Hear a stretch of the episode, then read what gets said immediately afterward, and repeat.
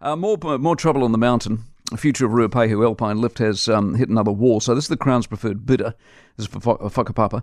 Uh, they've walked. The Ruapehu Mayor Weston Kirton's with us. Weston, morning. Uh, good morning, Mike. Why is this so angsty and protracted?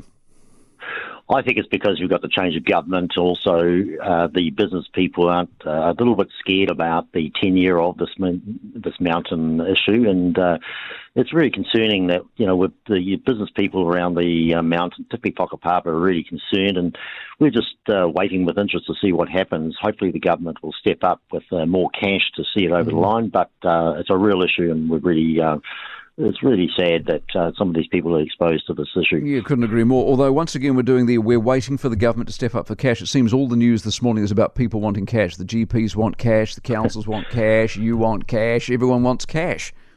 I think this is in the best interest of the country, though. The fact that we've got a mountain that has uh, got generations of assets there that uh, you know need to be uh, supported, and uh, this we're nearly over the line. Uh, I'm sure that the government will see sense in you know promoting the economic development in this area, and let's hope that they um, understand the issue and get on with the job. And do you hold hope in general, or not really?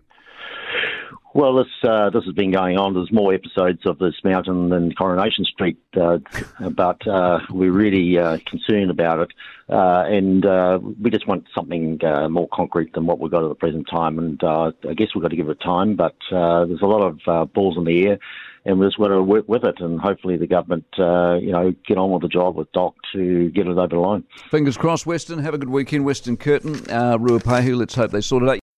For more from the Mike Hosking Breakfast, listen live to News Talk ZB from 6 a.m. weekdays or follow the podcast on iHeartRadio.